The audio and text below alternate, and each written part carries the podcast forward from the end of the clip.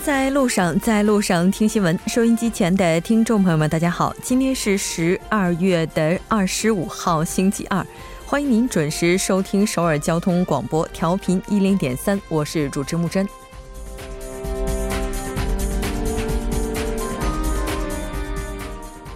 圣诞节到来，全球各地的庆祝活动五彩斑斓。虽然不是所有的国家都会庆祝这个节日，但当下的圣诞，至于现代人，已经超越了宗教本身的意义，成为了亲朋好友相聚的日子。欢声笑语背后，也有许多我们看得到、看不到的灰色。今天依然有人困苦交加，依然有人疲于奔命。我们希望未来所有的这些欢乐，都能够洒向更多的人。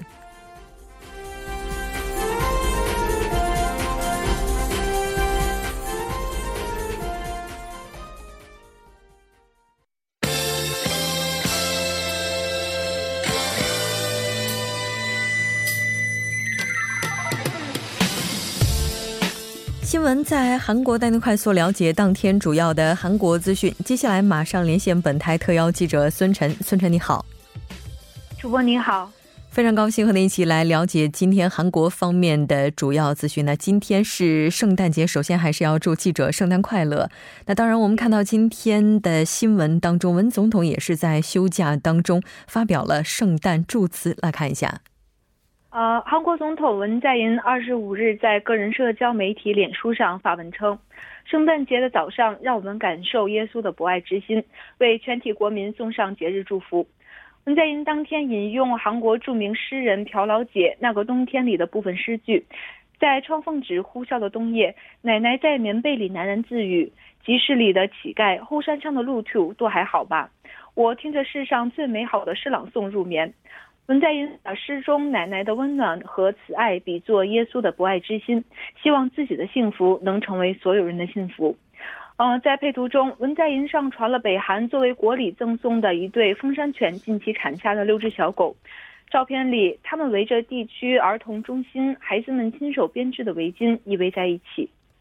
是的，那文总统在昨天下午的时候也参加了天主教的弥撒活动。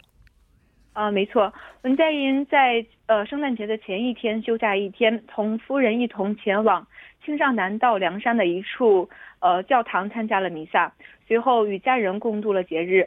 呃，在去年的圣诞节，总统夫妇在首尔艺术殿堂的呃音乐厅出席了天主教和基督教联合举办的音乐会，为平昌冬奥会的圆满举办和南北和解与和平祈福。嗯，是的，没错。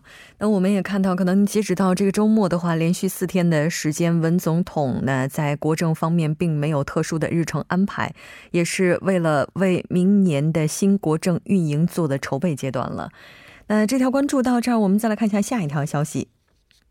南北铁路对接项目开工仪式获联合国制裁豁免。嗯，是的，没错。那开工仪式的话，如果不出现任何差错，应该是要在明天举行。我们先来看一下最新的报道内容。呃，韩国外交部一位负责人在今天表示，联合国安理会对北制裁委员会在当地时间二十四日决定对南北跨境铁路和公路的对接项目制裁豁免。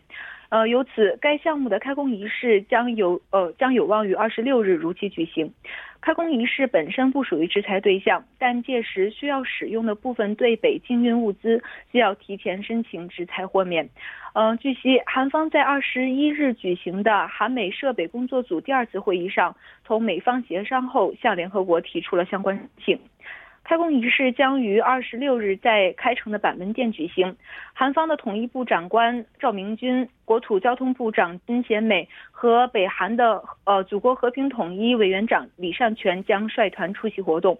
开工仪式十点正式开始，按照南北代表开工致呃开工致辞、联谊签名、呃轨道对接、公路揭牌还有合影等顺序进行为呃进行大约一个小时。呃，韩国政府的一位负责人曾表示，在今天上午，再有三十多名韩方相关人士和开工仪式所需物资的车辆由陆路启程赴北。据悉，此次被运往北韩的物资将用于搭建开工仪式的舞台。嗯，是的，没错。应该说，整个开工仪式现在已经是倒计时，剩下不到一天的时间了。那这条关注到这儿，我们再来看一下下一条消息。政府将为个体商户提供二点六万韩呃二点六万亿韩元的财政支持。嗯，是的，没错，这也应该是政府继续扶持这些个体商户的政策当中的一环了。我们来看一下政策的大体的情况是怎样的。呃，韩国金融委员会和金融监督院在今天发布了针对个体商户的金融支援和管理强化方案。政府决定将为个体商户提供二二点六万亿韩元的财政支持，同时为提高个人商户信贷审查程序，还将构建个人商户贷款审查的基础设施。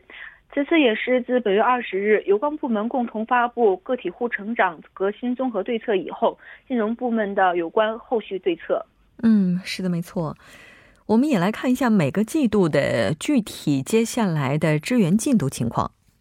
呃，首先，企业银行在明年的第一季度会提供一点八万亿韩元的个人商户呃个人商户超低息贷款项目，不包括附加利息，仅收取银行的短期利息。政府方面预测，该项目的实施将为个体户年均减少约三百六十亿。三百六十亿韩元以上的这个经济负担。那与此同时，针对信用度和信用担保较低的个体户，企业银行还将提供两千亿韩元的个体户信用卡消费贷款。是的。应该说，随着美联储第四轮加息，韩国呢也是在十一月份上调了一轮利率。接下来的话，贷款的利率负担必然是会加重的。那为了减轻家庭负债，我们看到接下来政府会提高信贷的审查程序。没错。呃，这个目前企业代表的个人信用作为担保进行贷款的情况较多。那由此呢，信用评价公司在对这个企业进行评价时，会综合考虑个体户的多方面情况，从而进行评价。呃，通过对多种情报的这个综合评价，能更加准确地掌握该企业的信用。金融公司在对个体户贷款进行审查时，还将考虑信用卡消费额、加盟店的情况等其他因素。嗯，是的。我们之前在节目当中也提到了，对于一些信用不良者呢，政府也会提供相应的一些支援。那我们来看一下这些个性化的债务结构调整方法。呃，针对这个担心延期还贷的借户呢，将会实施常规。债务调整制度，那同时对于无力偿还的借户，会提供三年偿还和剩余债务免除的特别减免制度。呃，那此外，为了保证这个延期还贷借户的正常生活，将这个债务的将债务的减免率由百分之二十九提高至百分之四十五。嗯，是的。那这条关注到这儿，接下来我们再来看一下今天的最后一条消息：高空示威活动。嗯，是的。呃，这个两名有两名这个劳动者打破了世界最高时间的高空示威记录，在七十五米高的烟囱上度过圣诞节。嗯，是的，没错。那我们来看一下目前的最新情况是怎样的。呃，这个一家纤维。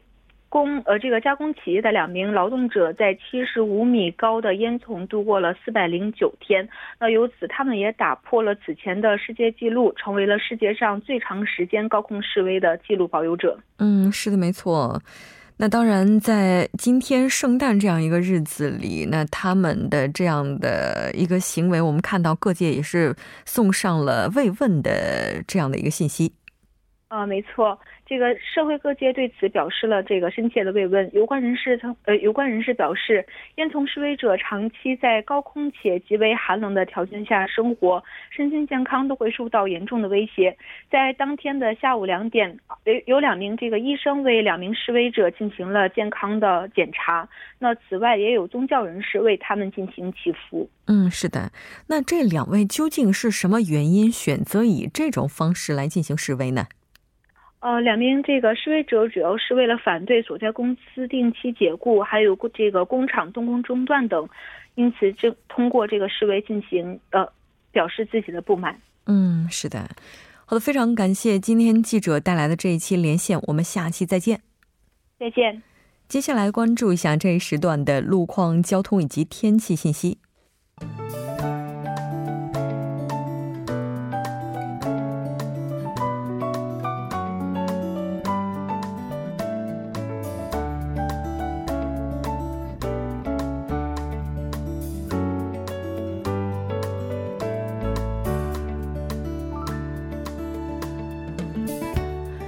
众朋友们，晚上好！今天是星期二，这里受程琛为您带来这一时段的路况及天气播报。现在是晚间六点十二分。我们先来关注一下首尔市交通情报科发来的晚高峰实时路况。第一条消息来自奥林匹克大路沿四站至新沙十字路口这一路段，之前呢，在该路段的三车道和四车道上进行的道路施工作业已经结束，但部分路段呢仍在进行交通临时管制，暂时无法通行，还望途经的车主们参考相应路段，小心驾驶。接下来是在成山路延禧高速公路转换出入口至延世大学方向。不久之前呢，发生在该路段四车道上的追尾事故已经得到了及时的处理，但由于目前时段该路段的车流量较大，路况复杂，属于事故高发路段，请来往的车主们保持安全车距，小心驾驶。好，那么天气方面，圣诞节的今天虽然天空多云，难见阳光，但由于弱冷空气的影响。困扰内陆地区多日的雾霾呢，得到了明显的改善，空气质量恢复到了良好的水平。明天夜间开始，冷空气势力略有加强，中西部内陆地区将会出现八到十度左右的降温。本月的二十六号至二十八号，冷空气活动较为频繁，全国大部分地区呢将不会出现明显的雾霾天气。我们先来关注一下首尔市的具体播报情况。今天夜间至明天凌晨晴转多云，最低气温零下四度；明天白天晴转多云，最高气温二度。好的，以上就是这一时段的天气与路况信息。我们稍后再见。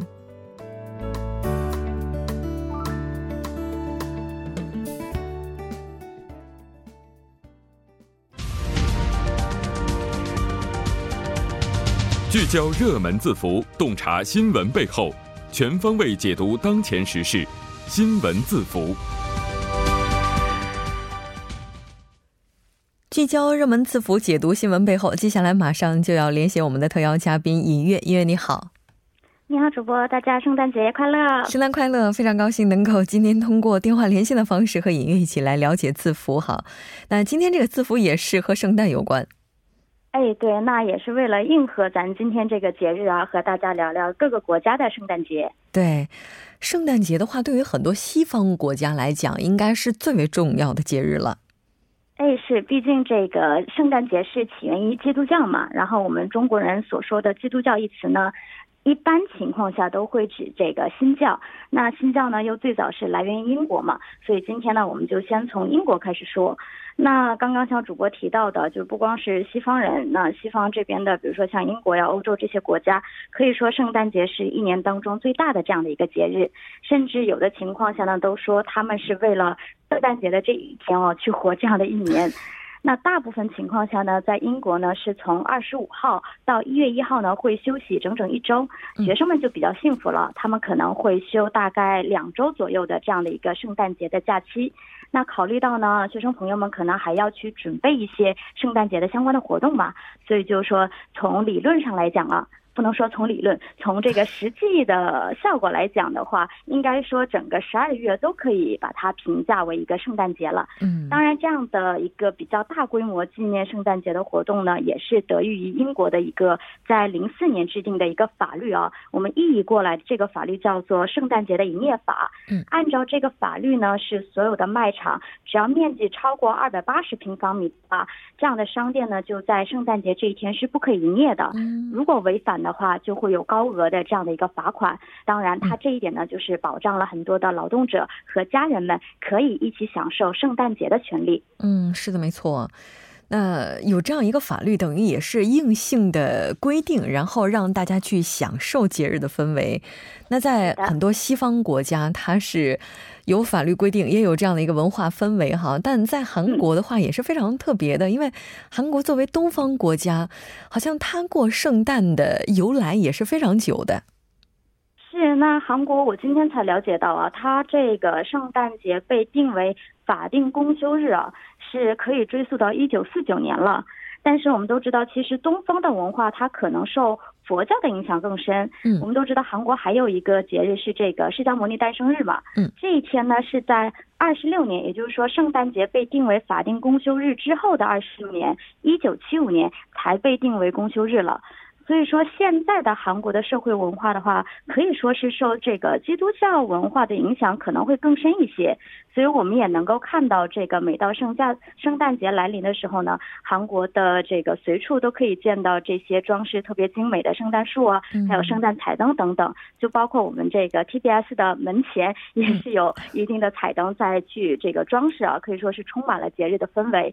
当然，最近呢还有一点就是说，随着这个穆斯林移民或者说观光客的增加，也有这样的一个声音呢，说是不是也得尊重一下他们的传统，把这个斋月。也作为一种文化的这样的一个节日去纪念，所以没准真的有这么一天，我们能够在韩国呀，可以感受到不同的宗教文化。是的，其实现在应该说整个世界都是趋于多元化的，有的国家会庆祝这个节日，当然也有国家是不庆祝这个节日的。哎，是那其实这个作为中国，其实就是一个不庆祝圣诞节的，因为圣诞节在中国也不是红日子，也能够理解，因为毕竟中国的无神论者占比还是比较高的。嗯，那据这个调查呢，是占比百分之六十一，远远是高于韩国和日本的。所以呢，我们也就知道，在中国其实没有特别公式化的这样的一个活动。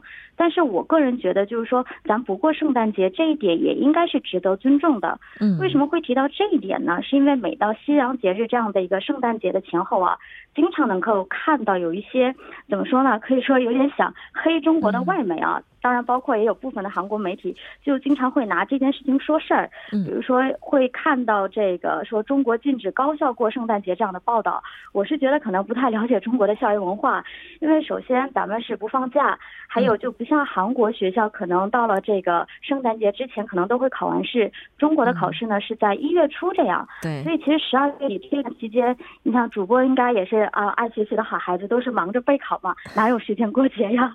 是，所以我们都是觉得这种节日呢，也是需要文化的一个支撑。毕竟中国不是受基督教文化这样的一个国家，如果没有背后的文化的话，那我觉得节日就可能只会成为这种商商家赚取利润的一个噱头了。对，没错。当然，其实在中国是的，只是不太鼓励大家去过圣诞节，但是并没有说禁止这样的一个通知。对，没错。就好像在全球有很多的国家是不过春节，并且春节不放假是一样的道理哈。对，是的。那穆斯林国家这个情况怎么样呢？但是，穆斯林国家的话，毕竟人家有人家的信仰嘛，所以前段时间这个沙特他们海关当局啊，也有一件事情，就是在网网上引起过一个争议，是什么呢？就是说有一个网友问了，哎，我在这个沙特啊搭建。建一个这个圣诞树，或者说组装一个圣诞树，是不是违法的？嗯，当然，当局这边回答了，就是说按照这个沙特王室的这样的一个规定啊，是违法的，所以就引起这个争议了。那为什么呢？是因为反对这个禁令的人，他就说了，在沙特国家工作的外国人当中，有很多这个基督教徒，你这个禁止的行为是不是就不尊重他们的这样的一个方式？当然也，我们也不是说所有的穆斯林国家都是禁止这个圣诞的任何的一些符号啊，比如说这个中东国家的伊朗，哎，你如果如果有朋友会去这个德黑兰大街的话，也是能够看到有不少市民是在观赏这些一些圣诞的装饰物的。虽然伊朗是一个非常严格的伊斯兰国家，但它还是承认和接纳基督教文化。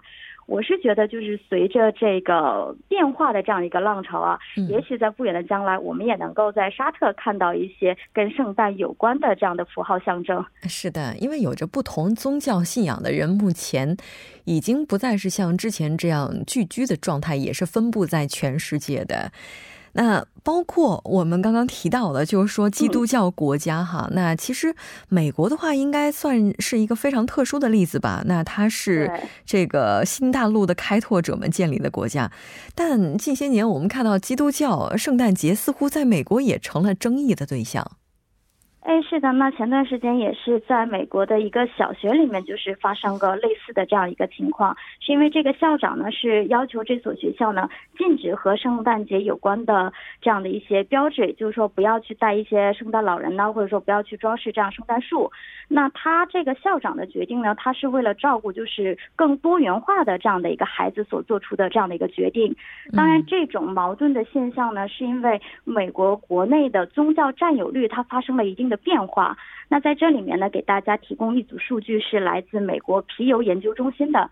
因为什么？美国近几年的这个信仰宗教的，比如说基督教徒，它是从近七年的百分之七十八点四减少到了百分之七十点六。当然，他这个平均年龄，基本上信仰基督教的平均年龄呢是在五十岁的，可以说是所有信仰宗教中年龄最大的。那年龄最小的又是谁呢？是穆斯林，他的平均年龄是才只有三十三岁。所以现在美国呢就发生这样的一个社会的变化，就是因为穆斯林这样非基督教人士的移民的增加，所以就是说导致了这种信仰上的这样的一个差异。当然，这一点也是美国总统特朗普他在之前这个大选的时候他就说过，他就是说如果他当选了，他可能就是把这个基督教的文化再把它推崇起来，因为他是觉得如果是对基督教这种禁止的话，可能是对大多数基督教信徒的一个逆向的歧视。是的，非常感谢音乐作家。时间关系，我们下期再见。好的，我们下期再见。稍后为您带来今天的他说。新闻在路上，在路上听新闻。您的点赞，您的回馈，是对我们最大的鼓励与支持。参与节目，您可以发送短信到井号幺零幺三，每条短信会收取您五十韩元的通信费用。另外，您也可以登录 TBS 官网三 W 点 TBS 点 s o v e r 点 KR 给我们留言。当然，在微信上搜索 TBS 互动，或者在 Instagram 搜索 TBS C News 也可以参与互动。新闻在路上，期待您的参与。